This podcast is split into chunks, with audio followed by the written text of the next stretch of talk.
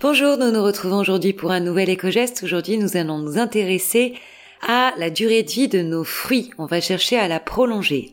Alors pour certains fruits, il sera préférable de les laisser à l'air libre pour qu'ils mûrissent et conservent toutes leurs qualités gustatives et de préférence, on les conservera dans un endroit frais et sec. C'est le cas par exemple du melon, des oranges, des tomates, des avocats, des pêches, des poires, des mangues, des kiwis ou encore des bananes. Une fois arrivés à maturité, on pourra les placer dans le bac à légumes pour les conserver quelques jours de plus.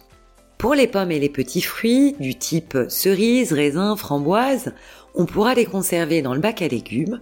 Les pommes se flétriront dix fois moins rapidement, mais attention, on pensera à séparer les fruits des légumes dans le bac et à les maintenir dans des contenants séparés.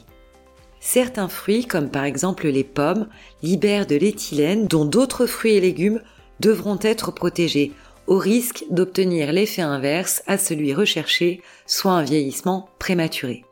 Et bien sûr, on pensera à la congélation, papaye, mangue, banane, raisin, prunes peuvent être congelés sur une plaque les premières heures afin de garder les fruits présentables, et une fois les fruits congelés, on pourra les rassembler dans des sacs de congélation.